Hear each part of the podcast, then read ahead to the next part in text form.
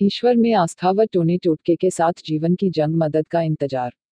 आर्थिक तंगी से परेशान पाँच बेटियों की ज़िम्मेदारी। झालावाड़ ज़िले के अखलेरा उपखंड के भालता कस्बे निवासी एक बुज़ुर्ग करीब आठ महीने से चारपाई पर विपरीत हालात के साथ जीवन की जंग लड़कर समय व्यतीत कर रहा है।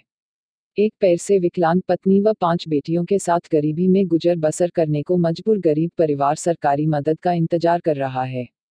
राजीव गांधी सेवा केंद्र के पीछे एससी बस्ती निवासी रामलाल मेघवाल 50 साल आर्थिक तंगी के चलते परेशान हैं।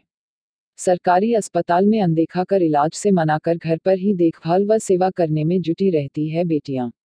उचित इलाज न मिलने से उठने बैठने की हालत में नहीं होने पिछले आठ महीने से चारपाई पर ही जीवन बिता रहा है।